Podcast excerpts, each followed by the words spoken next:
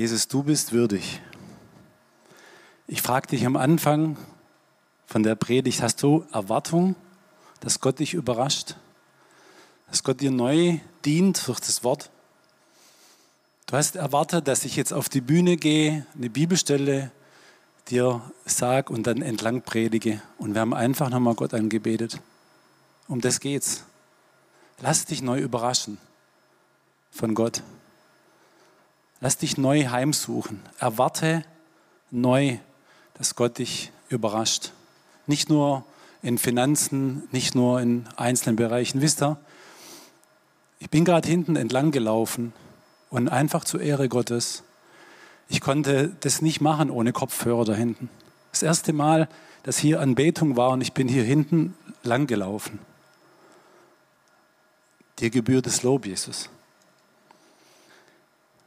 Ich habe heute ein Thema mitgebracht, wie Gott mit dir durch Krisen geht, durch Krisenzeiten. Und der Untertitel Haushalterschaft ganz praktisch. Ich darf heute zu diesem Thema predigen, was unser Pastor Jobst vor wenigen Wochen begonnen hat. Und ich bin dir sehr dankbar, Jobst, weil es nicht nur ausdrückt, dass du Hirte bist für uns als Gemeinde, sondern du dich in allen Bereichen um uns kümmerst. Nicht nur in den angenehmen Bereichen, sondern auch Dinge ansprichst, auf die wir Christen Antworten haben müssen, wo wir uns vorbereiten müssen. Wir haben in dem Bereich Finanzen lernen dürfen. Und das ist ein Bereich, über den hauptsächlich in der Gemeinde viel zu selten gesprochen wird. Wenn ich unterwegs bin auf Geschäftsreisen, auf Meetings, auf Tagungen, das erste ist irgendein Statussymbol, was auf den Tisch kommt. Es wird über Geld gesprochen, ganz offen. Aber wir, wir kommen oft in die Gemeinde, wir gehen oft, wir bekehren uns und unser Leben, unser altes Leben bringt auch eine Unverkrampftheit, eine Religiosität in unseren Finanzen mit sich ja eine Unbekehrtheit. Unser Geldbeutel ist unbekehrt. Ich habe hier einfach mal meinen Geldbeutel mitgebracht und du darfst mal selber deinen Geldbeutel rausnehmen. Den brauchen wir am Ende des Gottesdienstes nochmal. Und ich sage einfach unbekehrte Finanzen dazu. Wenn du so gewohnt bist zu leben, dann sind deine Finanzen noch nicht bekehrt. Und du darfst einfach mal deinen Nachbar fragen, ist dein Geldbeutel bekehrt? Das ist eine witzige Frage, weil es gehört ja zu uns. Es ist ja, wir arbeiten ja und da ist ja dann Geld drin. Wusstest du, dass Gott vor deinem Geldbeutel schon existent war? Wusstest du, dass Gott dir mit der Schöpfung alles anvertraut hat? Haushalterschaft ist also kein krisengetriebenes, gemeindliches Wort des 21. Jahrhunderts, sondern Gott nimmt dich komplett rein, mich und dich, in eine Gestaltung eines Lebensabschnittes, wo du hier auf dieser Erde leben darfst, für 70 plus x Jahre. Du gestaltest mit, das ist Haushalterschaft. Gott hat bei der Schöpfung als allererstes Wohlstand geschaffen. Am Anfang vom Wort Gottes lesen wir, und Gott sah, dass es gut war. Alles, alle Ressourcen, alles Materielle, unsere Umgebung, wir als Mensch, alles perfekt, im Überfluss, volle Regale. Was machen wir damit? Dass ich heute hier stehe, ist ein absolutes Wunder. Ich hatte vor sieben Jahren einen Ohrinfarkt. Ein Ohrinfarkt ist ein Zusammenbruch des Gleichgewichtssinnes, ein Zusammenbruch der Nervenbahnen in beiden Gehören, in beiden Ohren und die ärztliche Diagnose ist eine Unheilbarkeit und eine völlige Isolierung von Lautstärke, von Geräuschen. Bei einer Unterhaltung in Zimmerlautstärke habe ich Schweißausbrüche gekriegt. Ich bin in Panik geraten. Ich musste den Raum verlassen. Dass ich heute hier stehe, ist ein absolutes Wunder. Und ich möchte dir sagen, in dieser Predigt geht es nicht nur um Haushalten. In dieser Predigt geht es um dich als Ganzes. Wenn du hier bist und bist krank, hast Nöte, dann wird nachher für dich gebetet. Komm nach vorne. Vor einem Jahr war das unvorstellbar, dass ich hier stehe. Aber wisst ihr was? Jesus heilt, indem wir gehen, indem wir glauben, indem wir ihm vertrauen. Du darfst während dieser Predigt auch Gefühle zeigen. Du darfst klatschen. Du darfst Amen sagen. Du darfst Bewegungen machen. Ich halte dann schon meine Ohren zu, wenn es zu laut wird. Aber ich möchte euch bitten, zeigt auch selber Response, weil Gott möchte dir begegnen in diesem Gottesdienst. Ich möchte euch in mein Leben mit reinnehmen.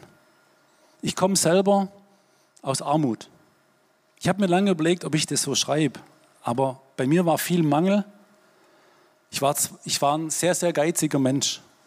Und meine Eltern und mein Bruder, der ist zwei Jahre älter wie ich, wir haben in einer Sozialwohnung gelebt, hier in der Kiesiger Straße 10.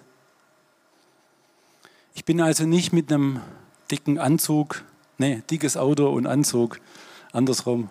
Ich bin also nicht mit einem Anzug und dickem Auto geboren. Und bitte hör, wenn ich Beispiele dir weitergebe aus meinem Leben, was ich erlebt habe, wo Gott eingegriffen hat, nicht wie toll ich bin. Um das geht es gar nicht. Ich bin gar nicht toll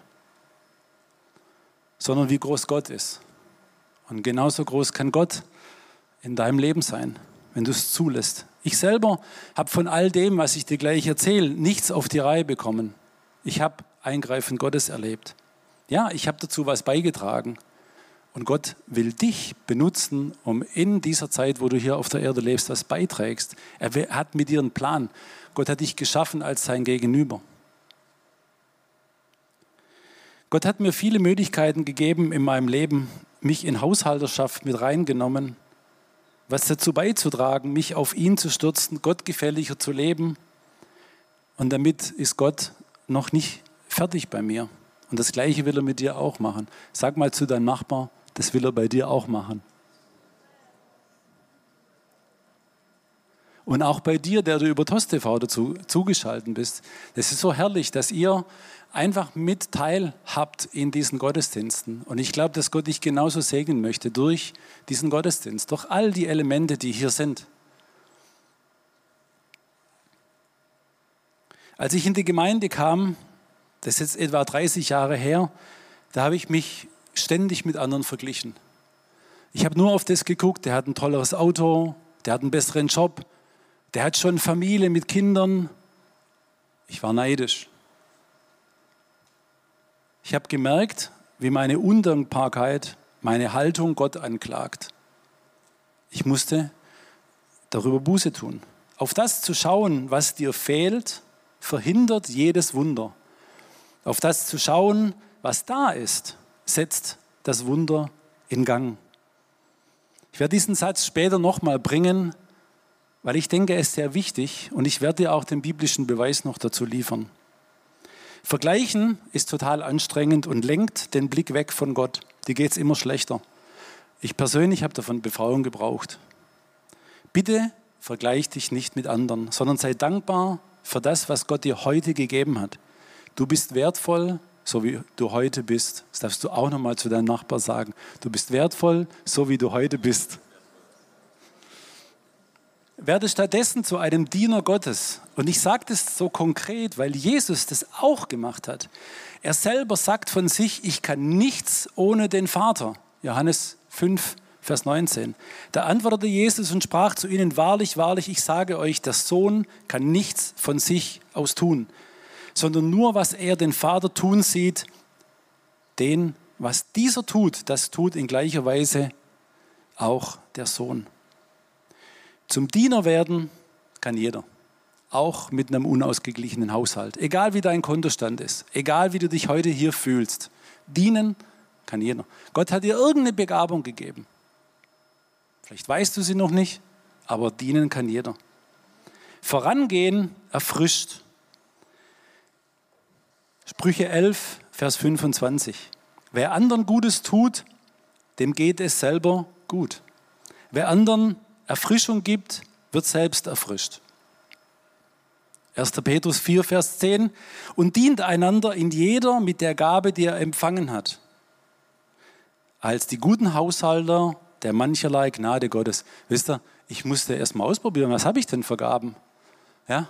Äh, ich habe eine handwerkliche Ausbildung gemacht, äh, ich mache etwas komplett anderes. Ja, Probier es doch mal aus. Teste doch mal, was sind deine Fähigkeiten. Geh mal irgendwo rein und fang an zu dienen und mach irgendwas. Du darfst ja auch Fehler machen. Hey, wir machen Pfadfinderarbeit, wir haben vorher Zeugnis gegeben. Wenn ich dir erzählen würde, was da junge Leiter schon alles kaputt gemacht haben, weil sie einfach Learning by Doing, ja, das darf man. So lernt man es. Ich habe es auch so gelernt. Durch Fehler lernt man. Aber bitte halt nicht zurück mit deinen Gaben, sondern geh und diene mit dem, was du von Gott empfangen hast. Vorangehen erfrischt und ist die Grundlage für eine gute Haushalterschaft. Einen kleinen Einschub in die Medienwelt von unserem Medienshop. Das Buch hat mir total gedient, weil ich wegschauen lernen musste von mir selber. Und ähm, Mut zur Demut ist ein Thema, ich glaube, wo uns Männer auch in der heutigen Zeit ganz gut dienen kann. Hol's dir und Gott wird dir dienen. Beim Haushalten kommt es natürlich auch immer auf das Thema der Zehnte. Gott lässt mir meinen freien Willen, ob ich ganz sein bin oder eben nur zu 80 Prozent. Ich gebe dir ein Beispiel. Gebe ich den Zehnten vom Brutto oder vom Netto? Ich stelle dir eine Frage. Willst du den Bruttosegen oder den Nettosegen?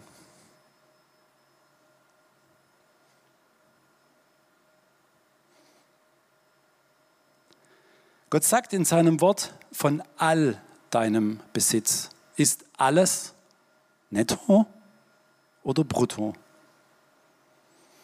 Wer ist von euch angestellt? Darf ich einfach mal kurz so sehen? Ab 450 Euro aufwärts gilt alles, weil ihr zahlt Steuern oder vielleicht euer Arbeitgeber.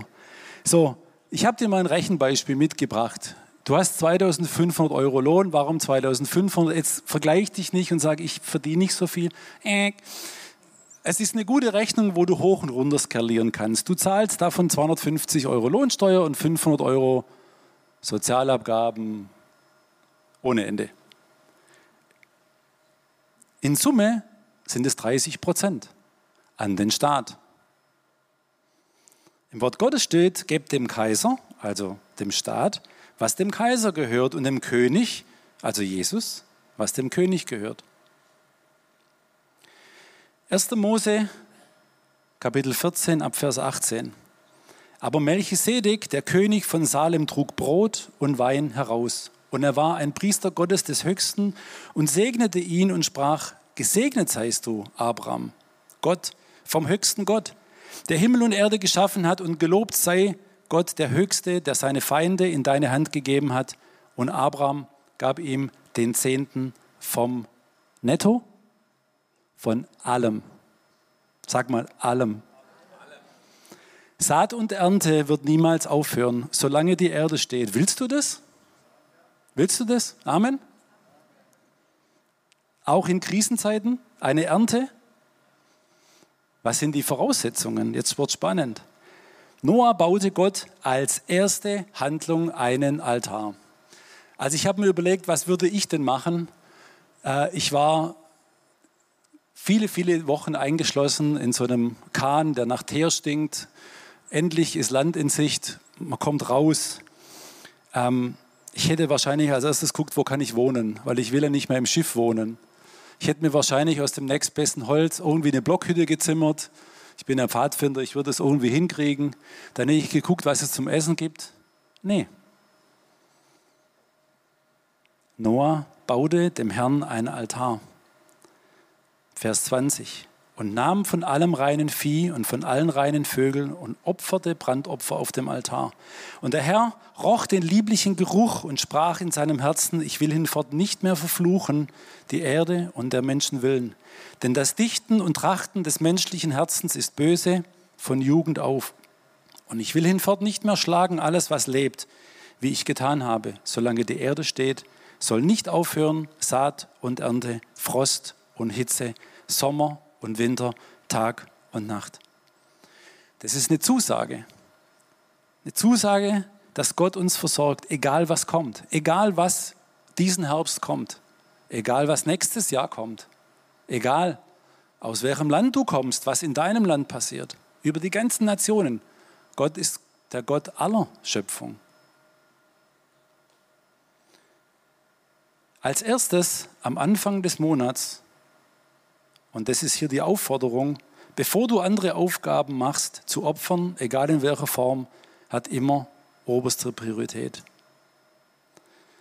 Wenn wir am Ende des Monats noch Gott geben von dem, was übrig ist, dann berauben wir Gott. Der Zehnte sichert meine Finanzen. Malachi 3 ab Vers 6. Ich, der Herr, wandle mich nicht und ihr habt nicht aufgehört, Jakobs Söhne zu sein. Ihr seid von eurem Väterzeit an immer da abgewichen. Von meinen Geboten habt, habt sie nicht gehalten. Kehrt um zu mir, so will ich zu euch umkehren, spricht der Herr Zebaoth. Ihr aber sprecht, wovon sollen wir umkehren? Ist recht, dass ein Mensch Gott betrügt? Doch ihr betrügt mich. Ihr aber sprecht, womit betrügen wir dich? Mit dem Zehnten und der Abgabe. Ihr seid verflucht, mich betrügt ihr allesamt. Bringt aber den Zehnten in voller Höhe in mein Vorratshaus, auf das in meinem Hause Speise sei. Und prüft mich hiermit, spricht der Herr Zebaoth, ob ich euch dann nicht den Himmels, das Himmelsfenster auftun werde und Segen herabschütte, die Fülle. Und ich will um euretwillen den Fresser bedrohen, dass er euch die Frucht auf dem Acker nicht verderben soll und der Weinstock auf dem Felde euch nicht unfruchtbar sei, spricht der Herr Zebaoth. Dann werden euch alle Völker glücklich schätzen, denn ihr sollt ein herrliches Land sein, spricht der Herr Zebaoth. Vers 9. Hier steht, ihr seid verflucht. Oha. Ich beraube also Gott, wenn ich es nicht tue. Ich habe sogar Gott gegen mich. Und Vers 11. Wenn wir Gott den Zehnten geben, bedroht Gott persönlich den Fresser. Was für eine Zusage. Für Gabi und mich ist es keine Option.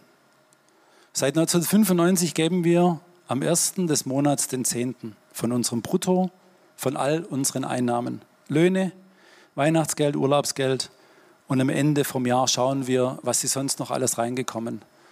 Geburtstagsgeschenke, ähm, Steuerrückzahlungen, wenn es welche gibt. Wenn wir Besitz geerbt haben oder Geld geerbt haben, geben wir daraus den vollen Zehnten.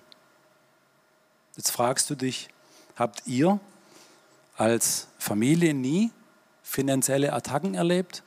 Vielleicht fragst du dich, du bist zugeschaltet, sitzt zu Hause in deinem Wohnzimmer, vielleicht mit eurer Gemeinde. Jetzt steht er da vorne mit weißem Hemd und blauem Anzug. Habt ihr nie Attacken gehabt? Doch. Wir haben aber auch immer erlebt, wie Gott eingegriffen hat. Wie Gott unsere Finanzen persönlich geschützt hat, so wie es in diesem Wort steht. Gott bedroht persönlich den Fresser, wenn wir unseren vollen Zehnten geben. Malachi 3, Vers 10. Bringt aber den Zehnten in voller Höhe in mein Vorratshaus. Der Zehnte gehört in die Gemeinde. Bis vor circa zwei Jahrhunderten, als es noch ausschließlich Handwerksberufe gab, war es noch üblich, dass man den Zehnten in die Zehnscheuer brachte. Die ganzen Landwirte und Bauern kamen mit ihren Pferdegespannen, mit ihren Anhängern und brachten ihren Zehnten in die Kammer, das Vorratshaus der Kirche, des Hauses Gottes. In Tübingen existiert heute noch so ein Gebäude, so ein Vorratshaus. Heute mit einem anderen Zweck. Das Bürgerbüro ist da drin. Aber ich habe dir einfach mal ein Bild mitgebracht, auch dass du mal siehst, wie groß das war. Das ist der Hammer. Du mach mal einen Spaziergang um das Gebäude rum. Das ist gigantisch. Das ist 500 Jahre alt etwa. Hast dich schon mal gefragt, warum es in Tübingen eine Kornhausstraße gibt? Es war völlig normal, dass Leute den Zehnten in voller Höhe ins Kornhaus brachten, ins Vorrathaus Gottes. Ich möchte mal eine Frage stellen. Wenn wir das sehen und du das hörst, was ich ähm, von mir selber teilhaben lasse, kann es sein, dass wir uns in der heutigen Zeit säkularisiert haben?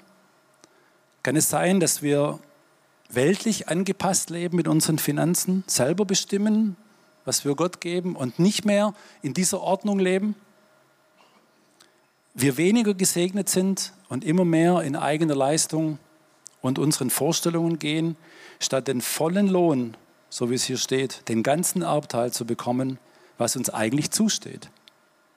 Jesus sagt in Lukas 20, Vers 25 selber, gebt dem Kaiser, also dem Staat, was dem Kaiser gehört und Gott, was Gott gehört.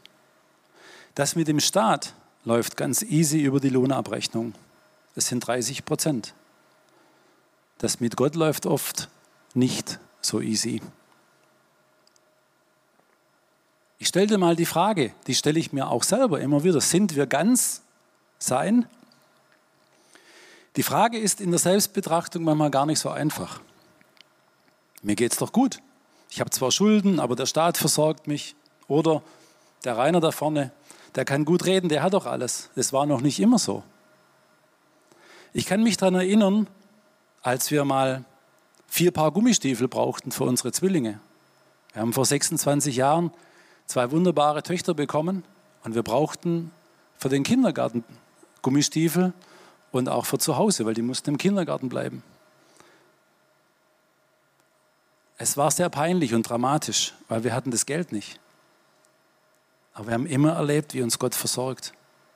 Wie uns Gott nie in Mangel hat stehen lassen. Ich kenne genauso das Gefühl, wenn im Bankautomat kein Geld mehr rauskommt. Ich kenne das.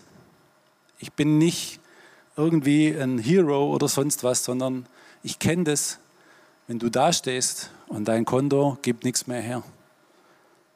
Ich kenne das.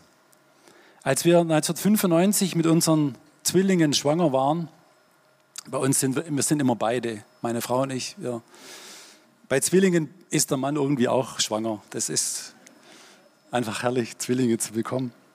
Ist auch ein Wunder. Das ähm, kann man an anderer Stelle mal erzählen. Hat Gott mich herausgefordert, bei meiner alten Arbeitsstelle zu kündigen. Und es war der Rat von zwei Leitern hier in der Gemeinde. Eine davon ist jetzt in Paraguay Missionarin. Danke, Ruth. Vielleicht weißt du es gar nicht mehr. Ich habe das geprüft und hatte einen Frieden drüber. Und sechs Monate später hatte ich einen Job, wo ich genauso viel verdient habe wie meine Frau und ich vorher zusammen. Wir waren schwanger. Du gehst auf eine Situation zu, wo du ganz genau weißt, da kommen zwei Kinder aus dem Bauch und du kündigst deinen Job? Wisst ihr, wie groß Gott ist? Ich möchte dir diesen Gott heute persönlich vorstellen. Auch wenn es hier schwerpunktmäßig um Haushalterschaft geht, ich glaube, wenn hier Leute sitzen oder du bist zugeschaltet und du kennst diesen Gott nicht, dann hast du heute die Chance, ihn kennenzulernen.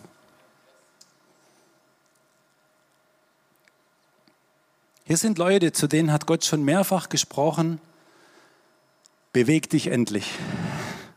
Mach den ersten Schritt von dem, was Gott, der Vater, zu dir gesagt hat. und es geht jetzt nicht darum, dass jeder seinen Job kündigt, okay? Es geht darum, dass du dich bewegst, dass du das machst, was Gott sagt. Schau dir mal, was da für ein Segen dahinter steckt. Stell dir mal vor, ich hätte nicht gekündigt. Gabi hätte nicht mehr arbeiten können. Zwillinge kannst du nicht nebenher irgendwie handeln. Wer von euch hat Kinder? Okay, Wer hat zwei Kinder auf einmal bekommen? Sabine, du weißt, wie es, läuft. Das geht nicht. Die Frau kann nicht mehr arbeiten. Ja? So, und in dem Moment hat Gott uns aufs Wasser geführt und hat uns Gott versorgt. Das ist doch der Hammer, oder? So Haushalterschaft betrifft alle Bereiche. 2005 habe ich mich selbstständig gemacht und ich sagte ganz offen, ich habe damals mehr auf meinem Gehaltszettel gehabt als heute.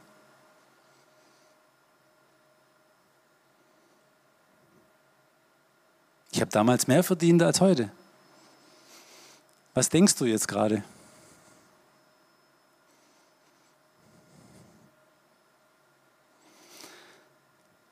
Wenn ich den Job weiter gemacht hätte, den ich damals hatte, wäre ich ein Karrieremensch geworden. Das weiß ich, weil ich habe die Veranlagung dazu vorher schon gehabt, immer höher, immer weiter.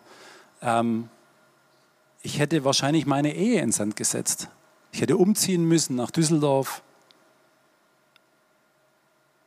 Seit 2003 darf ich die Rangers leiten und bin so in der Lage, jeden Montagvormittag und jeden Freitagnachmittag Reich Gottes zu bauen, Kindern und Familien zu dienen.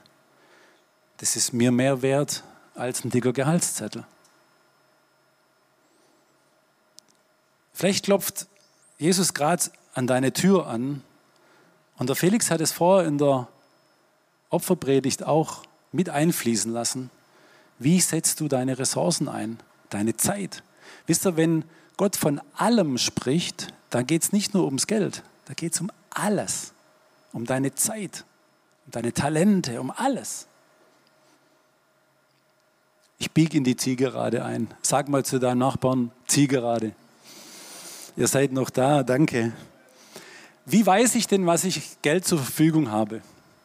Wie weiß ich denn jetzt, was der Rainer da vorne erzählt, ist ja alles schön und gut, aber wie kriege ich im Autojargon heißt die PS auf die Straße.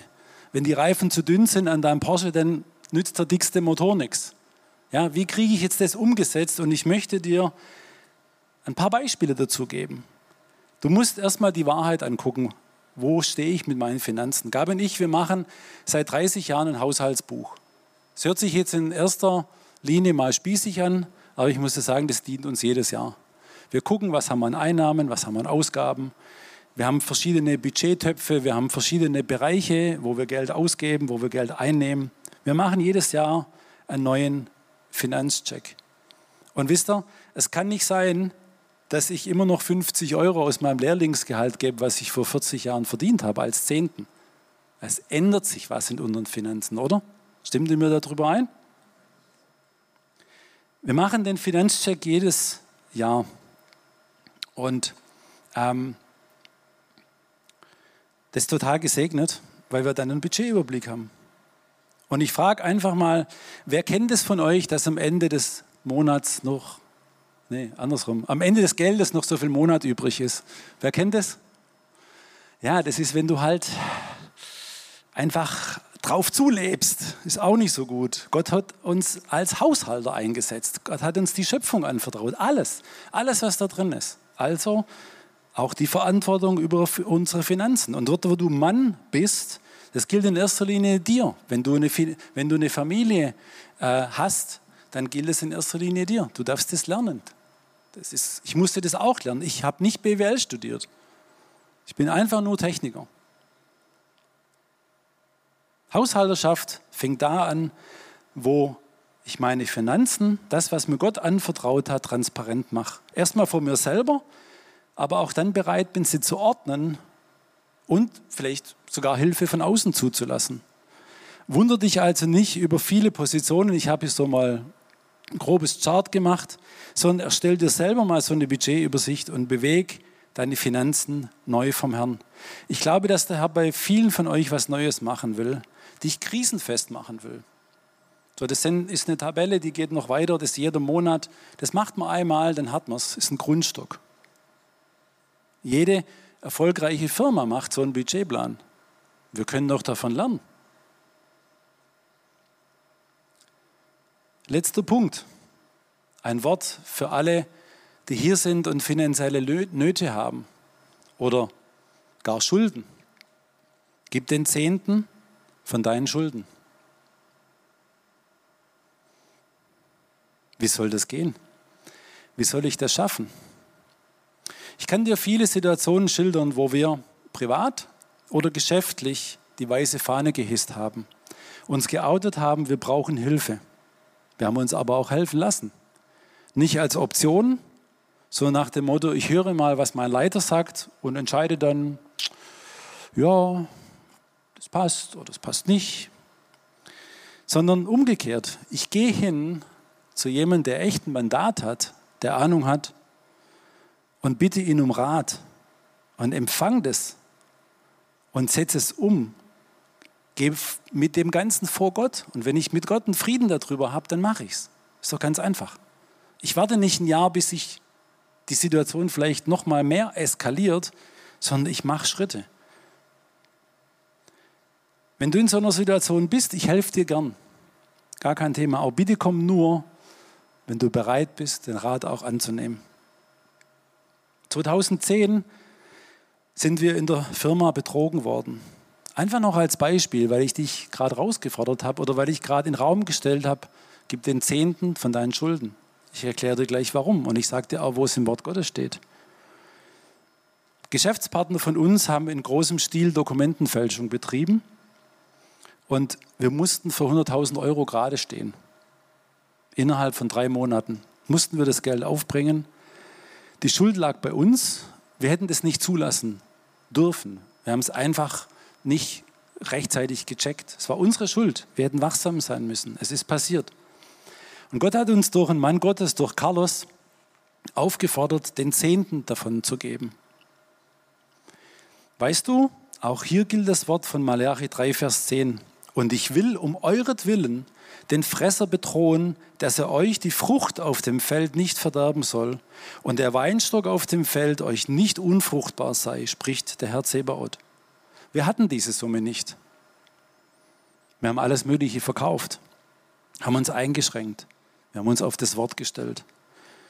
Zwei Monate später war ich bei einer Veranstaltung, wo dieser Geschäftspartner, dieser Lieferant, an den wir die 100.000 Euro geschuldet haben, auch dabei war. Und ich bin zu dem Chef von dem Unternehmen, von dem Finanzchef, bin ich hin und habe gesagt, können wir vielleicht eine andere Lösung machen? Kann man es vielleicht auf Raten? Irgendwie hast du, irgendwie können wir das. Und dann sagte er zu mir, Herr Schramm, die Sache hat sich erledigt. Was? Zwei Monate später, nachdem wir den Zehnten gegeben haben. Das ist das, was hier steht. Gott persönlich kümmert sich darum. Wir waren schuldenfrei. Gott persönlich hat den Fresser gekillt. Gott stellt sich zu seinem Wort. Wir ehren Gott mit dem, was wir geben und entehren ihn mit dem, was wir nicht geben. Damit möchte ich schließen. Ich möchte die Band bitten, nach vorne zu kommen. Und ich bin dir noch einen Beweis schuldig. Ich habe vorher einen Satz in den Raum gestellt und ich sagte eingangs, auf das zu schauen, was dir fehlt, verhindert jedes Wunder. Auf das zu schauen, was da ist, setzt das Wunder in Gang. In Johannes 6, die Verse 1 bis 15, ich fasse es zusammen, lesen wir, wie Jesus vor einem Riesenproblem stand. Er stand vor einer Krise. Er stand davor, 5000 Menschen versorgen zu müssen. Er hatte die Ressourcen nicht. Er schaute aber nicht auf das Problem, sondern er schaute auf das, was da ist und dankte Gott dem Vater. Nach seinem Gebet, nach seinem Gebet zum himmlischen Vater waren nicht mehr Brote da. Es waren auch immer noch nur zwei Fische. Er dankte Gott und im Gehen vermehrte sich die Speise. Und am Ende blieb sogar übrig, viele von uns kennen diese Geschichte. Wie oft wollen wir das fertige Wunder und erst dann setzen wir uns in Bewegung. Wenn wir wirklich durch bevorstehende Krisen durchkommen wollen, dann müssen wir unserem himmlischen Vater für das danken, was da ist und uns in Bewegung setzen. Weißt du was? Ich komme von einer Woche ultra starkem Bundescamp, körperlich echt anstrengend. Ich bin auch nicht mehr 20. Nächste Woche gehen wir in Urlaub, aber ich mache eins. Ich gehe nächste Woche nochmal auf den Bau. Warum? Weil ich erwarte, dass Gott eingreift in dieser jetzigen Situation. Wir stehen geschäftlich vor vielen Herausforderungen, vielen Umbrüchen. Unsere Branche, Telekommunikation verändert sich gerade total. Vertraue ich Gott? Und wo du Mann bist, ich lade dich herzlich dazu ein, auch dazu zu kommen.